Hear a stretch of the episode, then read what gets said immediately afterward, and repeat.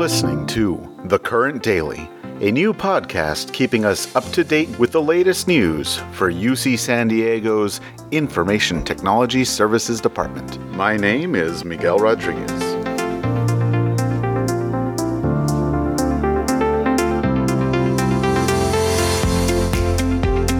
Today is Tuesday, March 24th.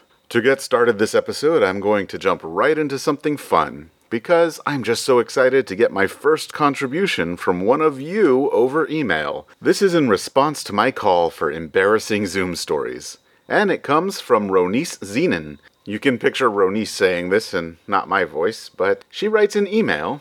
In response to your request on today's podcast, I have a story to share, though it wasn't my embarrassment. I was on a large external call this morning, not using Zoom though, when another attendee received a phone call.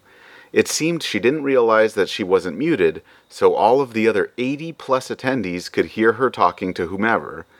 Thankfully, it was just about why they shouldn't be going to the market social distancing. We're only shopping once a week, so that's not until Thursday or Friday.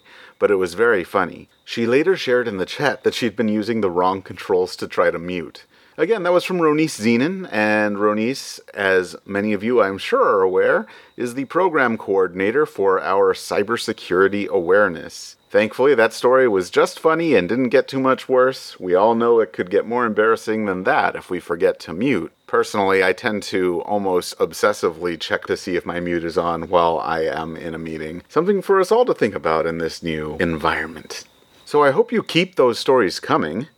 If you have a embarrassing Zoom story or some wild Zoom shenanigans that you've been part of, you can email them to me at its-podcast at ucsd.edu and I will read your story on the show. And if you want to just come on the show to tell your story, we can jump on Zoom and I'll record the conversation. That might be even more fun for people. Let me know. So we're on day two of EcoTime for IT services. All employees who report time on a bi weekly basis should now be using EcoTime to record their time. If you have questions or need help, contact our timekeeper, Lexi Searle. For those who record time on a monthly basis, you can log in to EcoTime to look around, but you won't need to report any time until next month. I know we're really pushing this EcoTime thing, but we want to make sure everybody gets compensated in a timely manner. I'm sure that's important for you as well. And now a word on VPN. With just about everyone working remotely now, please use the VPN sparingly because we're starting to overwhelm the network. A handful of campus services require VPN. Other than that, using it is not needed. And if you need to use the VPN, choose two step secured, split. Unless your services require the all through UCSD profile, you know who you are. Now, before I get on to the last section, I want to make it clear that this is not Remote Work, the podcast. I have been talking about remote work a lot in these first few episodes because, well, most of us are doing it daily, perhaps for the first time, and we're all navigating these waters together. Expect more variation in topics as we move forward, but not so much today. Today, we have to address how comfy you are. So these will be ergonomic tips to improve your home office. And these come from Denise Duvall from the Ergo team. Okay, true confession. As I work today, as I work all the time, really, I was sitting cross legged on a really cheap office chair that I probably found on a street corner somewhere years ago.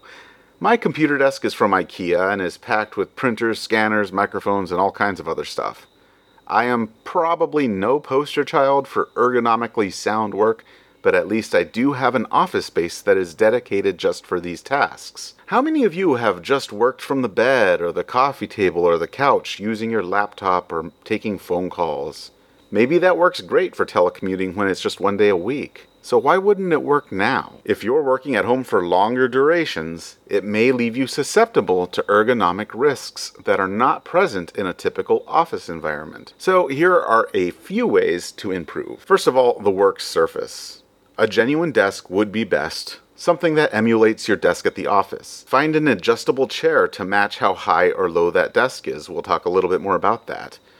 Maybe use a cushion to raise yourself up. Most regular chairs, like your kitchen table chair for example, is not designed for this kind of prolonged sitting. They can be too hard or too soft, maybe it's your couch and you find yourself sinking in. So try to make minor changes with pillows or pads or folded towels of some kind to find a more Goldilocks level to keep your chair firm and at a height that is level with your keyboard. Now, here's where I personally fail most feet positioning. Apparently, that's pretty important. Rest feet flat on the floor. If dangling, use a footrest or a box to support your feet. Give yourself plenty of leg room. This isn't American Airlines. So I also fail at almost all of the computer level stuff. I am going to try to change some of these things to match this. First of all, the monitor apparently should be at eye level, and mine at home, I always have to look an angle downward. You can raise your monitor by placing your laptop or, or monitor on a couple of books or a laptop stand. If you do this, and you are using a laptop, make sure you're using a separate keyboard and mouse. Your forearms should be parallel to the floor when using the keyboard.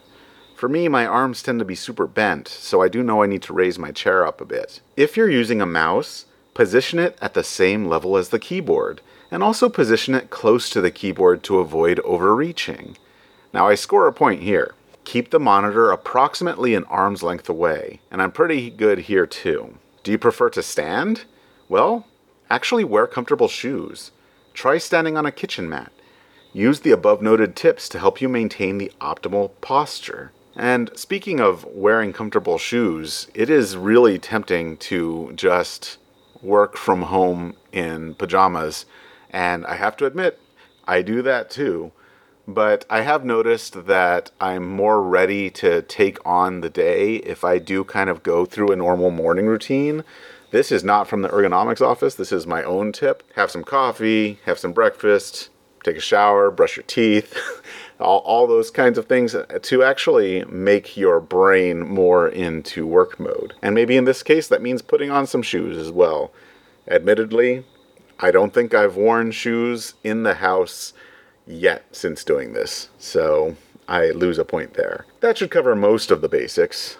I am going to take a picture of my workplace and share it with the ITS ATS channel in Slack. You should too. Share a photo of your workspace and say that you heard it on the current daily podcast. Let's see how everybody's doing with their ergonomic home office spaces. Do you like what you're hearing on this podcast? Please let a fellow IT services staff member know so they don't miss out.